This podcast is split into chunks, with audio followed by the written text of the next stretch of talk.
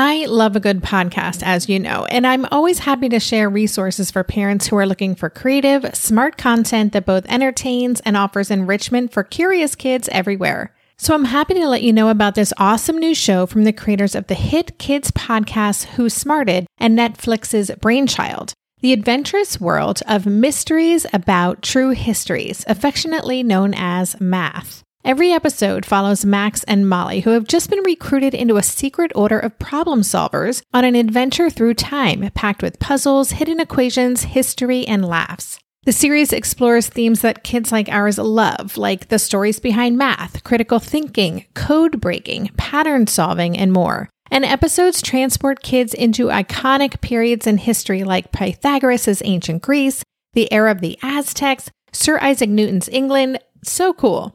New episodes drop every Thursday and are about 15 minutes long, a perfect length for those car rides, for meal times, for break times, and bedtimes.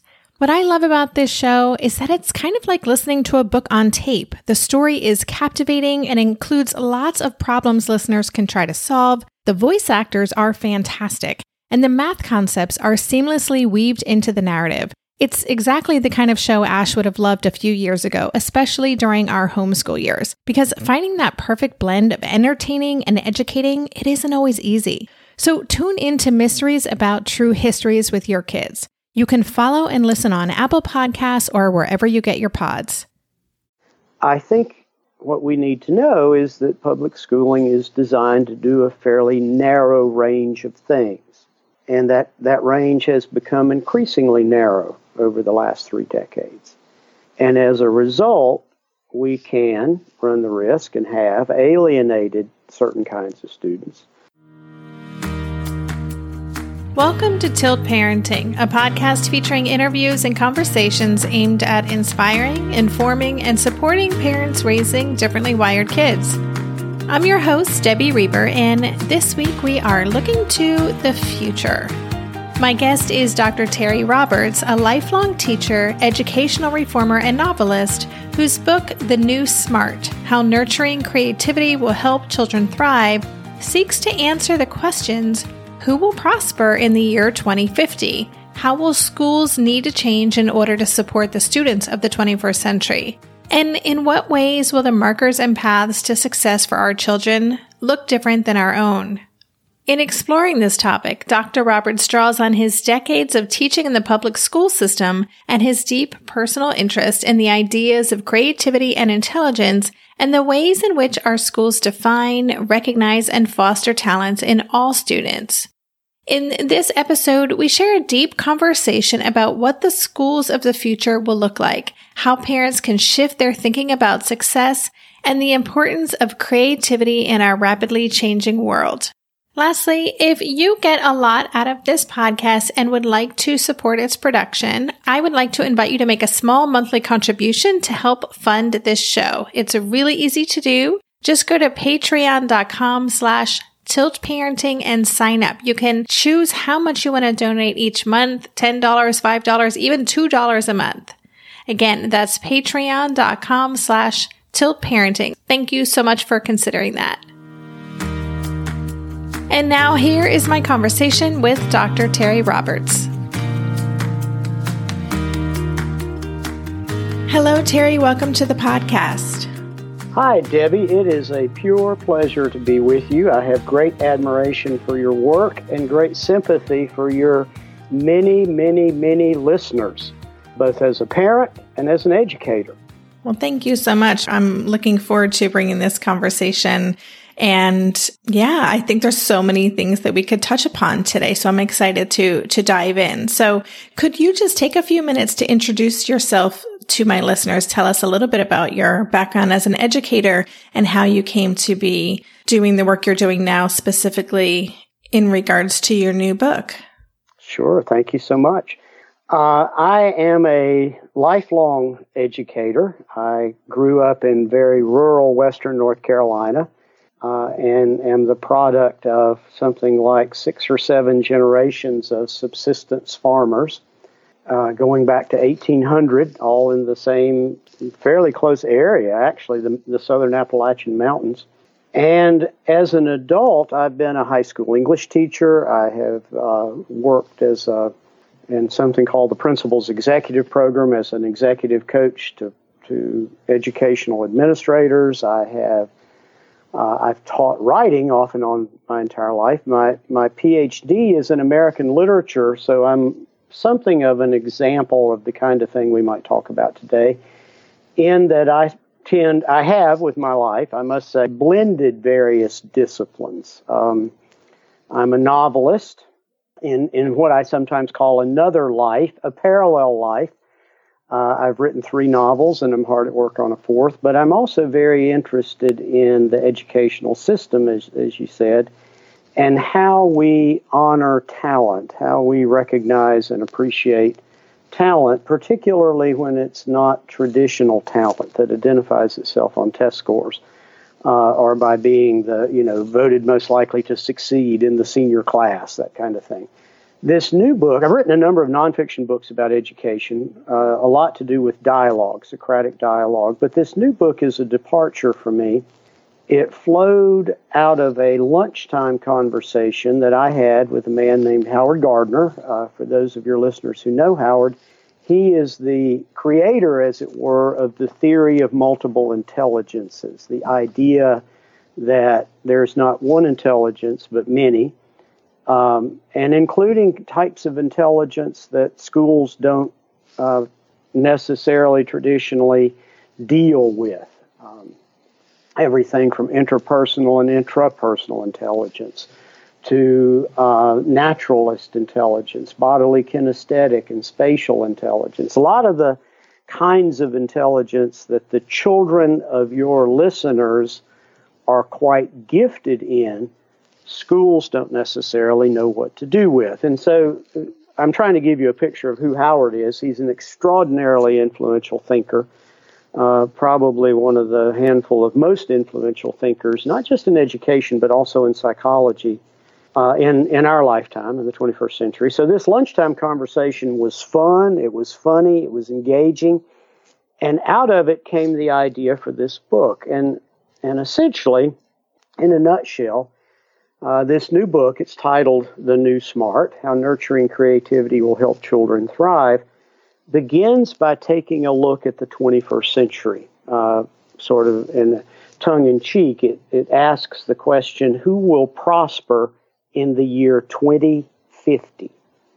And of course, I picked that at random, but also when you get right down to it, somebody who graduated from high school this past year will be smack in the middle of their long and we hope very productive life in 2050.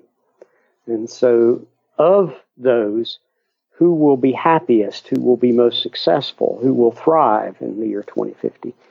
And, and what I came up with, uh, inspired by Howard's work and the work of any number of other people, uh, is the notion that creativity is the attribute that is most related to prosperity in this fractured world in which we live.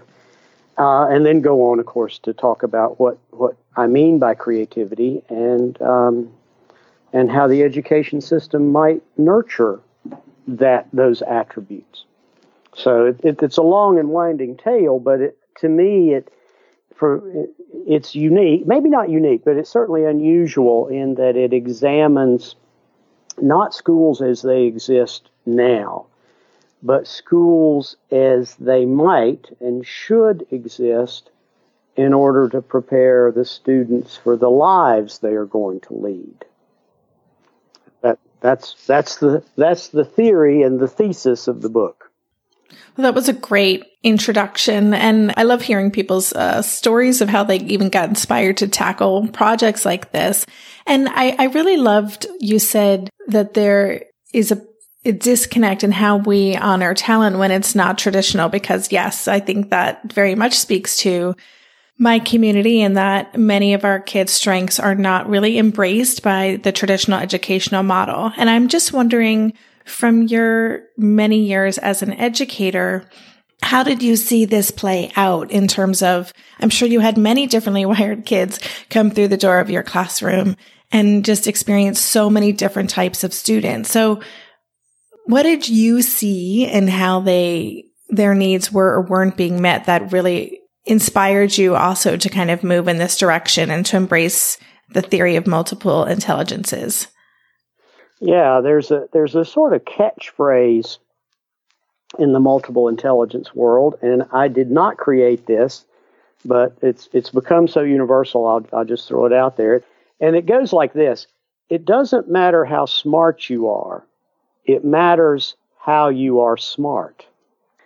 And to me, that's a nice, again, it, that, that is a, in some ways, kind of simple minded encapsulation of a very complex topic. But I think the, the education system in the last, in public education in particular, in the last 20 to 30 years has suffered uh, from a, a, very strong and very intense and very pervasive particularly in the United States, move towards standardization. You know, when they write the histories of um, public education in the United States, they may well call this the age of standardization.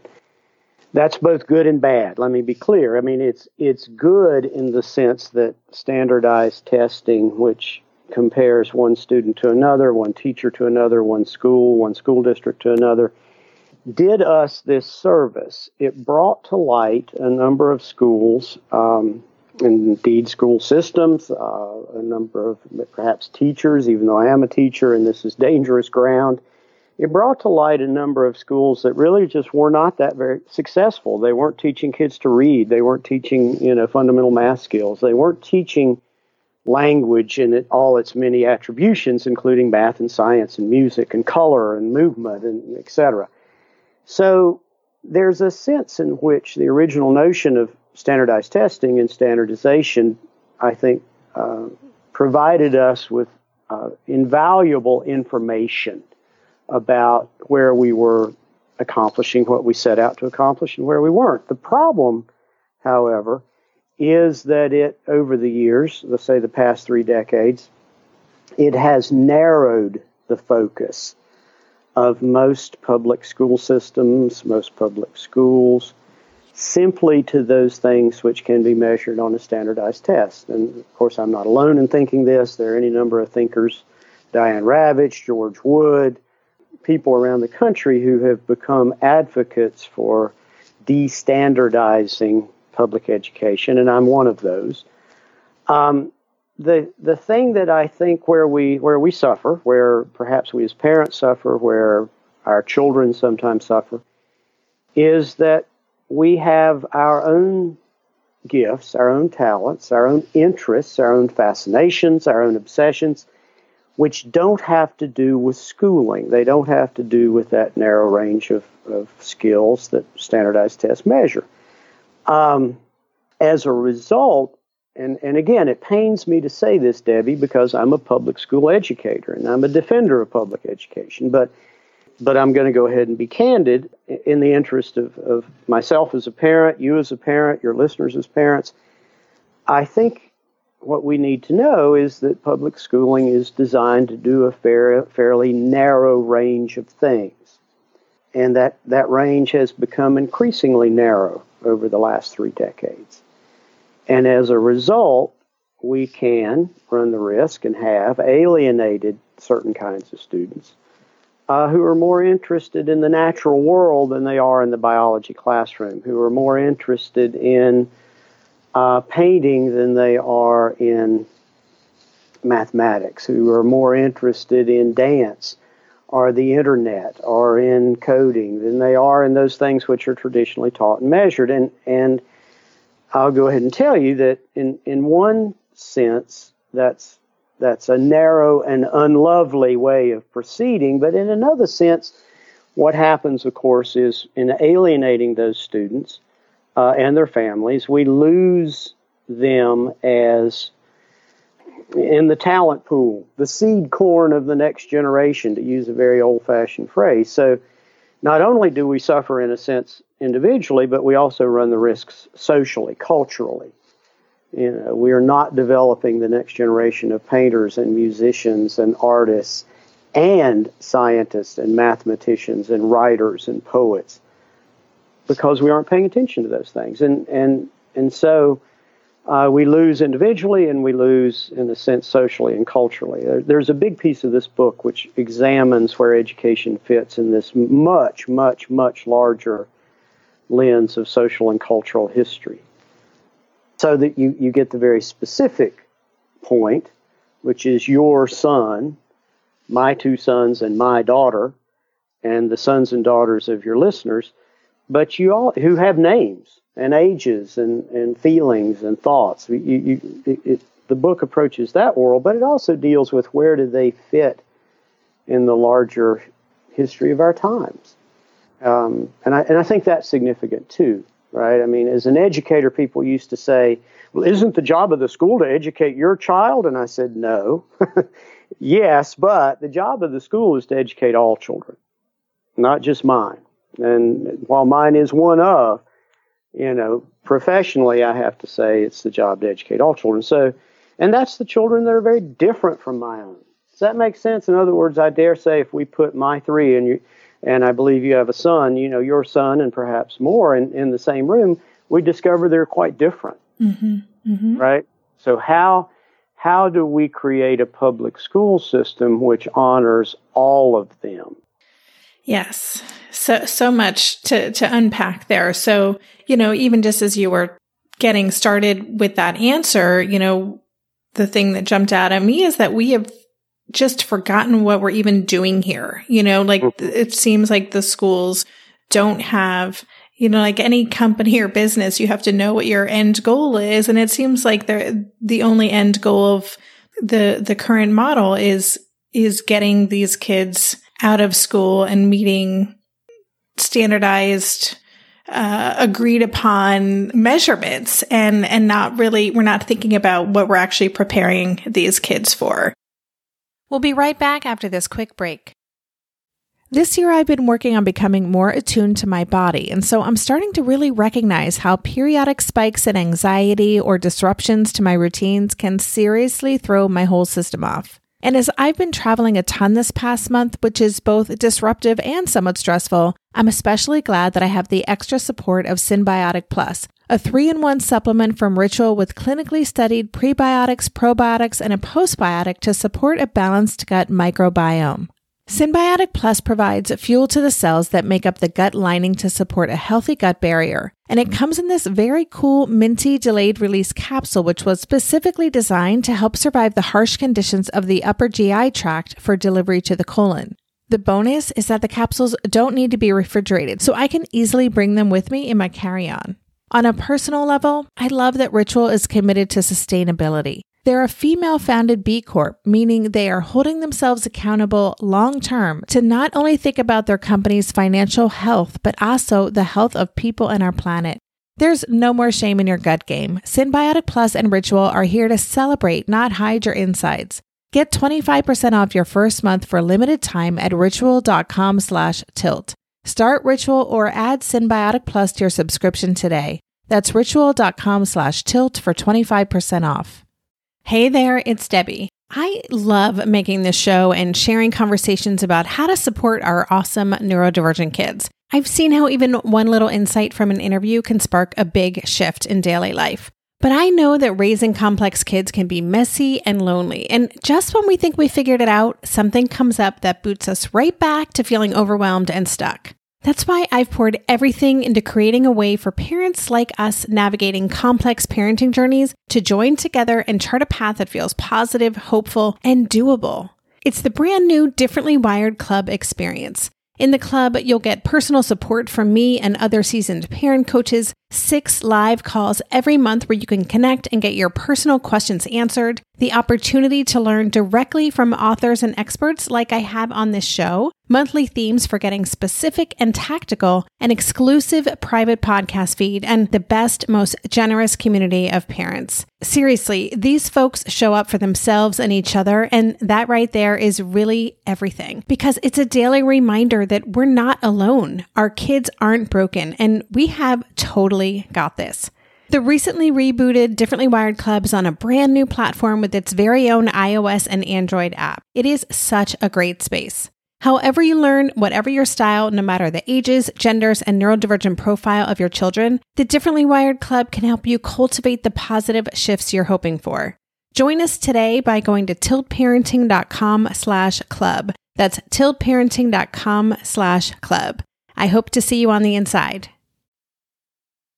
It is a huge problem. I love that you talk about what we lose in the talent pool. That is something that I believe so deeply. And, and many of my listeners, I believe, especially, you know, these unconventional thinkers, you know, the kids in my community have learning disabilities or they may have ADHD or they may be profoundly gifted or they may have a lot of things going on at once, but they are the kids who are, I believe, have the potential to contribute in such incredible ways to the future of problem solving and, and creative thinking. And so it, it's really hard to think about, you know, as Dr. Ross Greene says, the kids that we lose along the way because of being in a system that where those gifts can be squashed or their self-esteem can plummet as a result of the environment that they're in. Yeah, I agree. I think you just described Einstein, by the way. I mean, I know you know that, but I'll I'll just throw out a name.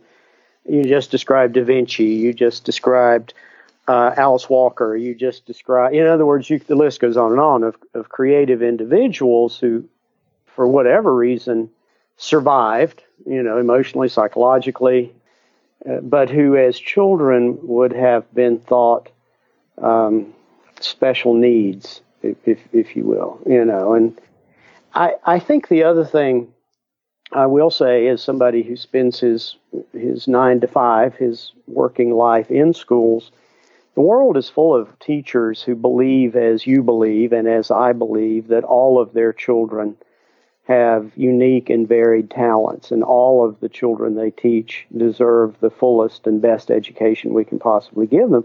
So I think what we're describing is, in many, many, many cases, a systemic problem, not a not the product of, of evil meaning folks, you know, who are out to get our kids. I mean, sometimes mm-hmm. it may feel that way, you know, in that interview with that guidance counselor or that teacher or that assistant principal. But the truth is, most of the teachers that I know, I can't say they're enemies of standardization, but they certainly fully appreciate emotionally and intellectually the limits of standardization. Mm-hmm and and they suffer in the same way meaning you know many many very fine teachers leave the profession because they've had their creativity taken away as it were yeah. um, dancers writers mathematicians scientists who should thrive in the classroom as teachers um, we lose them as well and and so part of our discussion is about you and me as well as our children, if that makes sense. Yeah, and I, I love that you shared that. I mean, this is something I'm thinking a lot about right now. I've spent a lot of time this fall at conferences that have been specifically aimed at the twice exceptional community and with bringing in a lot of educators. I'm recording a podcast with uh, a colleague that's specifically for educators. And we recognize that most educators are just as frustrated by this system as we are. And so, you know, let's just go there. You've been in this system for, as you said, 30 years, and you have a vision for, you know, what the public education model could ideally look like. You know, what are your thoughts about how we might change that system? Well, it, it, it's it's a shock in the sense that I'm looking at that list, schools that recognize the challenges of the future, you know, co- sort of called out of the of the concluding chapters of this new book. And the very first item is they feature cross curricular and multidisciplinary work more than subject specific work. I think one of the things that we've done over the years, long before we got around to standardized testing in such a severe way, is we divided middle school and the middle school and high school experience, the former junior high, now middle school experience, up into these silos, uh, you know, called math and science and uh, English or language arts and history or social studies and and never the twain shall meet. It's very rare in a in a um, public high school or even a private high school that you run into a even something as simple as a English slash history class. So that make, in other words, so that you have this sense that you're writing about something real or that you're studying something humane. I think the other thing, you know, before we mentioned Howard's work on multiple intelligences, I think schools, what I'll call schools of the future, schools, both because they recognize the future and because I hope that they're on the way, um, they also address multiple intelligences. They honor the fact that there is more to a well rounded human being than just his or her ability to read, write, and cipher, uh, to do math. Well, you know, and again, I'm not demeaning those things. I'm a writer, obviously, and I'm a manic reader, but, but be that as it may, there are many more layers to, to, to fully developed human beings, and that those layers interact with each other. We write poetry about mathematics, and painting is a matter of math and science, you know, etc. Um, I think one of the things that schools of the future will do is they stress group and individual assessment as opposed to just pitting one student against another. I think sometimes that we, we stress the fact that this student is a 93rd percentile child and this student is a 38th percentile child and by some metric that really isn't much related to life, quite honestly, and doesn't honor who they are in many ways. I, and then I think there's a characteristic that that your listeners will be particularly sensitive to two things. First thing first is that schools have to be willing, I think, to offer a much wider range of, of experience and, and domains in which students can be successful. Um, even the best students uh, academically, the ones who, who graduate with the highest GPAs and those kinds of things are profoundly bored in school. Not because they're smarter than the curriculum. You know, that's a myth that the, you know, you know, I don't, but they're bored because because the curriculum itself has has addresses such a small range of, of what they know, what they're good at, where their talents lie.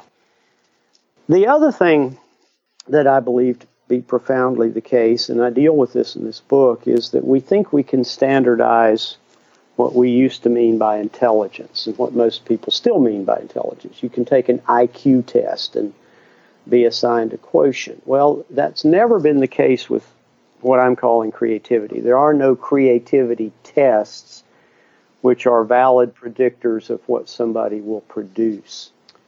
There, and, and that being the case, we can't recreate schools based on a new definition of talent and then choose some students as more talented than others.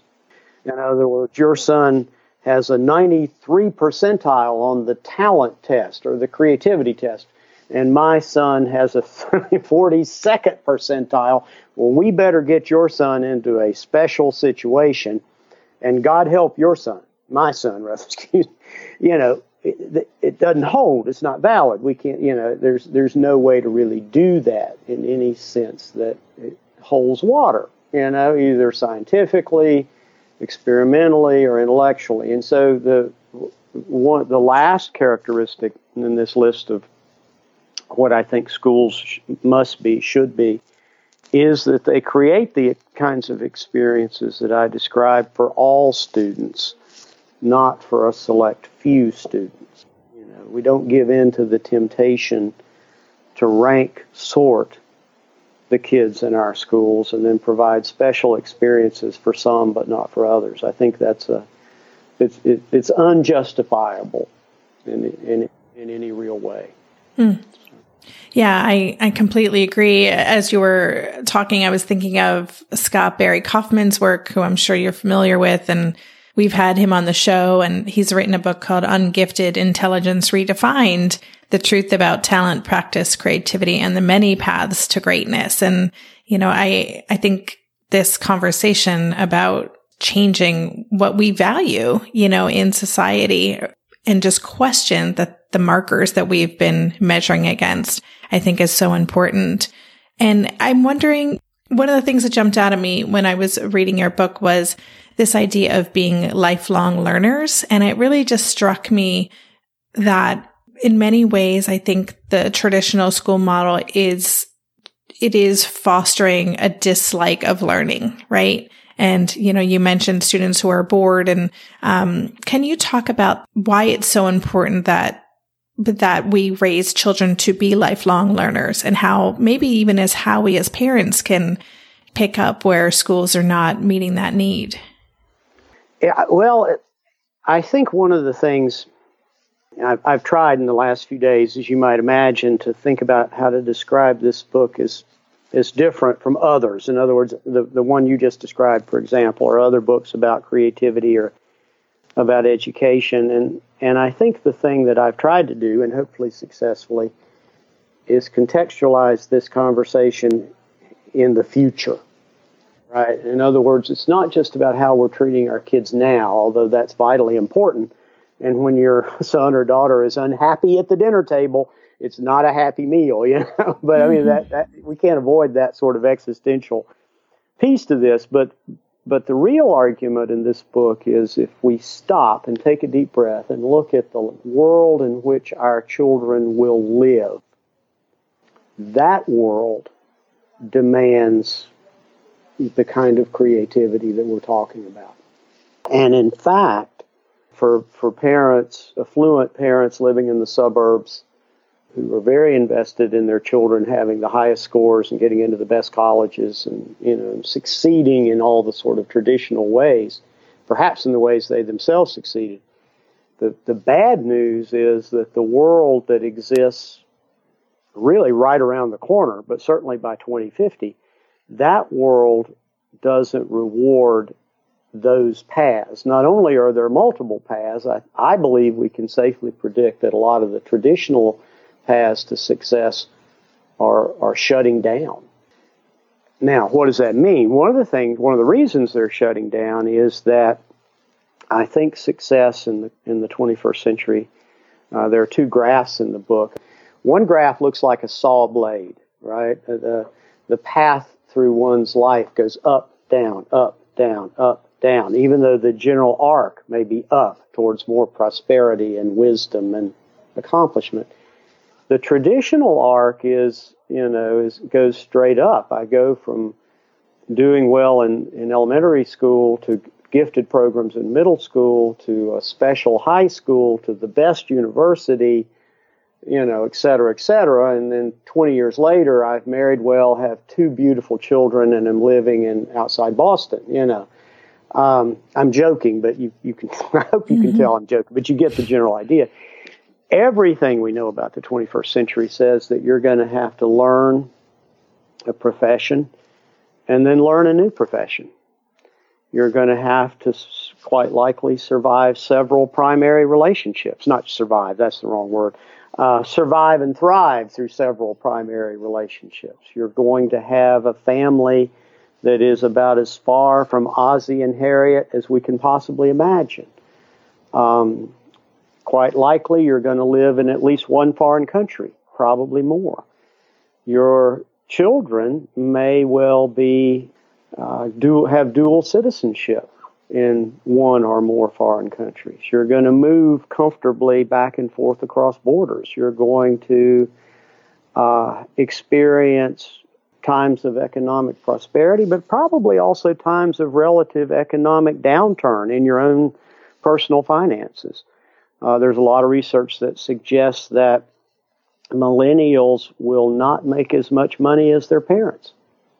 And so, you know, to the extent that money is a marker for, for success or prosperity. And so ultimately what we come to is, and I'm going to use an odd word here. I've had colleagues tell me not to use this word, but I think it applies. Our children are going to live in a very volatile world. And by volatile, I don't mean bombs on every street corner, although, you know, if you look at certain parts of the world, that seems like a possibility by volatile, I mean it's going to be changing very, very quickly. And, and the elements of their personal lives, their private lives, as well as their public lives or professional lives are going to change rapidly. And now, what that means is that the person who will thrive is the person who who likes that kind of world. Uh, I'll, I'll tell one one personal anecdote. My son, uh, my youngest son, Henry, uh, was riffed, as they say, reduction in force from his job not about a year and a half after he graduated from college. And when he called me up to, to tell me about it, um, I thought it was going to be one of these, you know, kind of frightening, upset, disappointed sort of phone calls. And he said, Oh, no. He said, I've got a month's severance pay. I'm spending that time designing the job I want to have as opposed to the job I just lost. And he, and he did, you know, and, and so not, not to brag on Henry, but there's a certain, well, yeah, to brag on Henry, but, but also there's a certain, there's a certain way in which I'm not sure I could have done that uh, at his, particularly at his age, right? I wouldn't have had the confidence. I wouldn't have had the, the belief in my own ability. I wouldn't have had the, the, the fundamental comfort with a world that's constantly changing, as it were. And so that's what I mean by volatility. I don't mean dangerous as much as I mean our kids are going to live in a world, you know, that will inspire creativity and reward creativity, as uh, as opposed to a world that will re- reward consistency and stability and that that sort of thing. Tradition, more traditional values, particularly in the workplace, if you will. We'll be right back after this quick break. I'm Margaret. And I'm Amy. And together we host the podcast, What Fresh Hell Laughing in the Face of Motherhood. Margaret, I would say you're sort of a where are my keys kind of mom. Correct. Sometimes a where are my kids kind of mom. Well, you're Amy more of a we were supposed to leave 35 seconds ago, mom. I mean, touche. In each episode of What Fresh Hell, we come at a topic from our usually completely opposite perspectives. I bring the research. And I bring kind of the gimlet eye. Like, is that research really going to work, people? And almost 10 million downloads later, we're still laughing. We also talk to experts in the parenting field, plus parents with stories we can all learn from. We make each other laugh, we challenge each other's assumptions, and we have what we think is the best parenting community on the internet. Check out What Fresh Hell Laughing in the Face of Motherhood wherever you listen to podcasts. Well, hey there, busy mama. Are you looking for ways to make your life easier, your home less chaotic, and at the same time add more joy to your life? My name is Deanna Yates, and I'm the host of Wanna Be Clutter Free, a podcast all about letting go of the stuff we don't need in our lives so that we can focus on what truly matters. Don't worry, I'm not going to tell you to throw it all away or make you feel guilty about keeping something you love, no matter how many other people don't quite understand it but I will give you practical and, more importantly, actionable advice so that you can make progress right away. And you won't just hear it from me, there are amazing guests too. It's like having your bestie in your pocket telling you it's okay to let go of the things that are not serving you and your family in a totally non judgmental way. So join me over on the podcast where we can work on progress over perfection for those of us that want to be clutter free in the back of the book or towards the, the back of the book, you you share examples of schools who are doing it right and who are educating our kids for this new future. But as you just mentioned, so many parents are still on that path. And I think that's where a lot of pain within my community comes from is we still are trying to get our kids on this path that we think is the one they need to be on to be successful, whether that's taking AP classes or getting into the right schools and, um, you know, moving down this. So do you have thoughts for how parents can, can shift their thinking? Because I, I also think that, you know, within this paradigm shift that at Tilt Parenting, I'm really trying to, to spread widely is this idea that the way that our kids move through the world needs to be shifted. Parents, especially even parents of neurotypical kids have a lot of power in this mm. paradigm and, and a lot at stake in keeping it in place. But what you're sharing is that the goals that they're working towards are not even are not even going to work for for them. So no. how do we help parents make this shift? Do you have thoughts about that? I do. I several actually. Um, I'm, I'm, I'm chuckling because I've imagined over the years all the conversations I've had with parents, you know, as a parent as well as an educator. And I'm old enough, I'm 63 years old and have lived through a lot of, a lot of movements in education and parenting, et cetera. So, but, so I would approach it this way.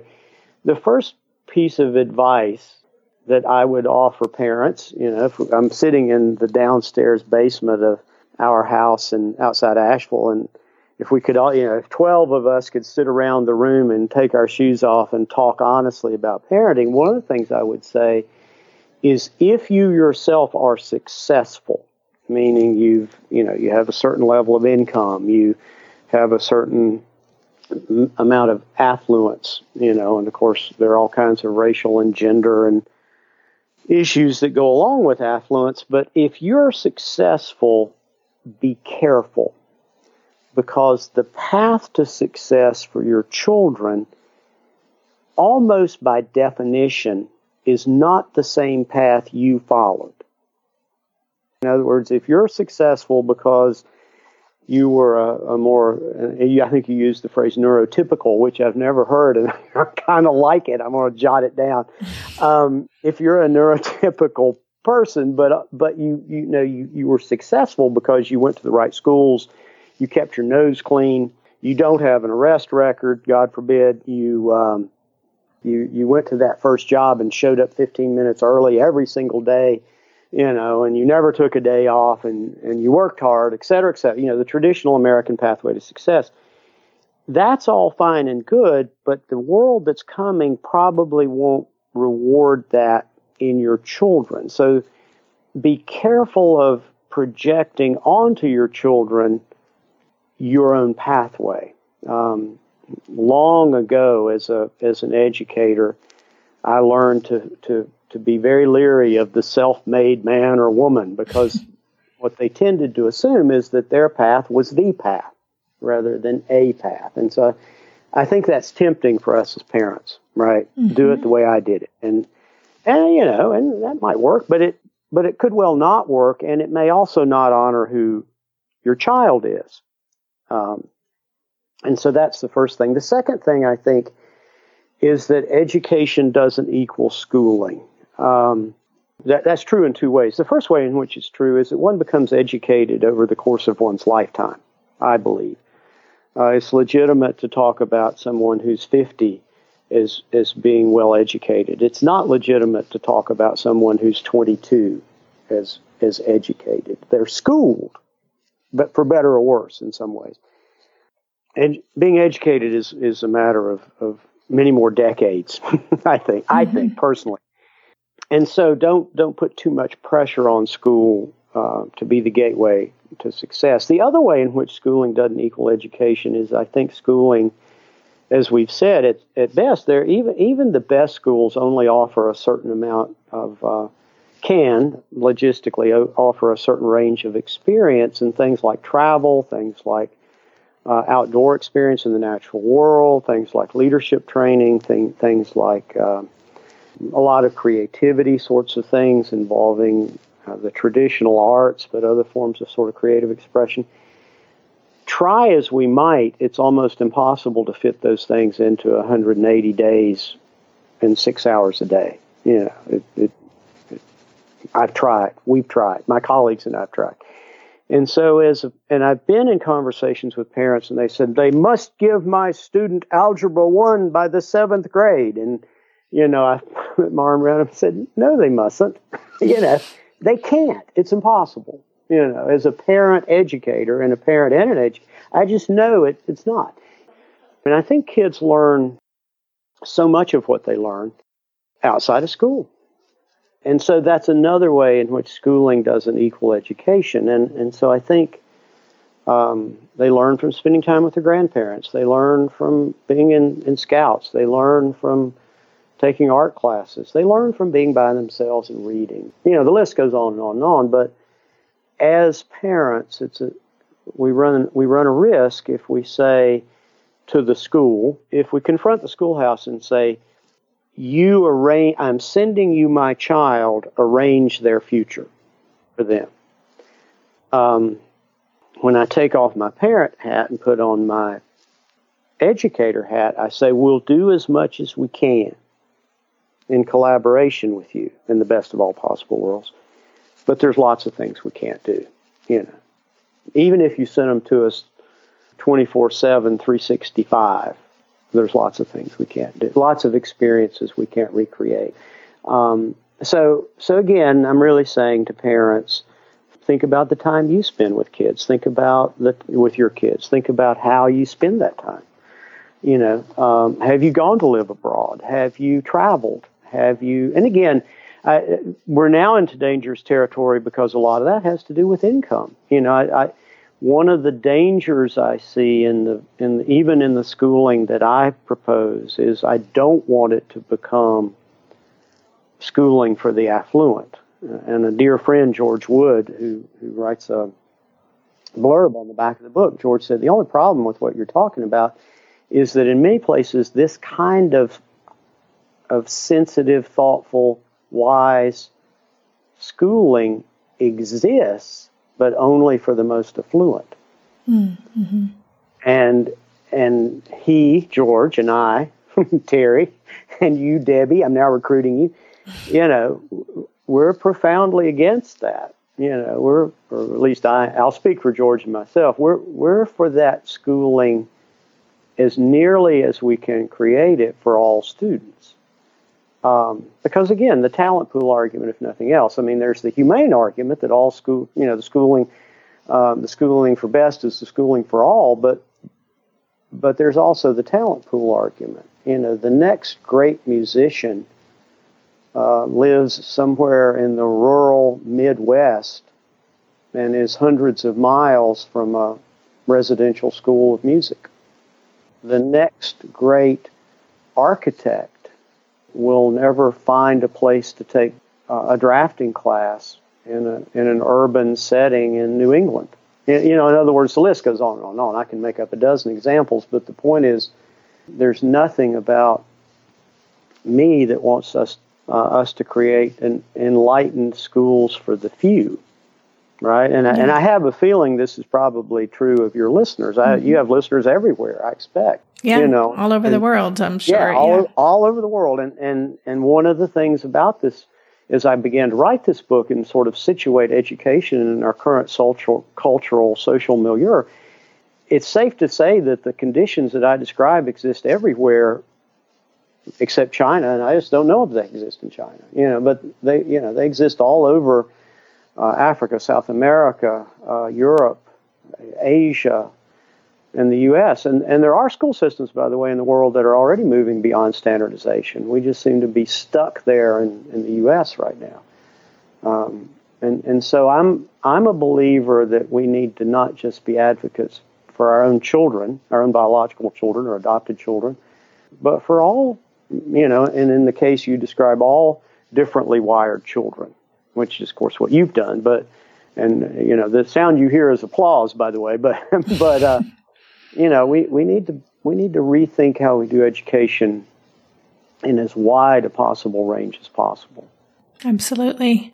Wow, so much food for thought. I'm really just grateful that you put this work out. I, and I'm happy to be bringing this conversation. I hope that your book sparks lots of conversations, not just among parent communities who are raising kids like mine, but among all communities and educators because it's important that we, yeah, make this kind of shift accessible for all students 100%. So could you just take a minute and tell us where listeners can learn more about you and um, where they can find your book?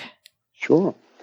Um, this book is published by Turner Publishing in Nashville, Tennessee. Um, that I work for something called the National Paideia Center. Paideia is the Greek word for the nurturing of children.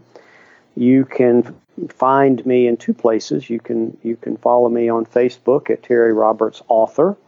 Um, you can follow our work as a school transformation organization at the Paideia Center website, which is www.paideia.org. Paideia is spelled P A I D E I A dot org.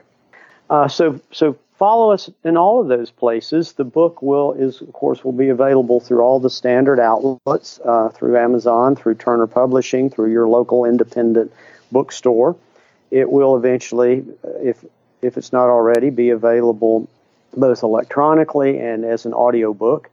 So there are lots of different ways in which you can uh, hear these ideas, absorb these ideas, and think about them. And I would also invite you, as you begin to dig in, if you'd be interested in continuing this conversation, please email me. You can email me at troberts, T R O B E R T S, at paideia.org. And uh, I would love to hear from you. Fantastic. Well, Terry, thank you so much for just sharing all these ideas with us. Again, I, I really love having these kinds of conversations because it just, there's so much to think about and it's exciting to think about the kind of changes that, that we could make and just to know that there are so many people out there working to make these shifts and to question the status quo. So thank you so much for this contribution and for coming by today. Debbie, thank you. Thank you for everything you do. And here is a deep bow to you personally for all your work. And uh, may it prosper. Thank you so much, Terry. You've been listening to the Tilt Parenting Podcast. For the show notes for this episode, visit tiltparenting.com slash podcast and search for this conversation. If you like what you heard on today's episode, I would be grateful if you could take a minute to head over to Apple Podcasts and leave a rating or a review. Thank you so much for helping us stay visible so people who would benefit from the show can easily find it. If you want to support the show and help me cover the cost of production, please consider joining my Patreon campaign. To support the show, just visit patreon.com slash tiltparenting. Lastly, if you aren't already part of the online community at Tilt, I invite you to sign up at tiltparenting.com on the box in the bottom where it says Join the Revolution.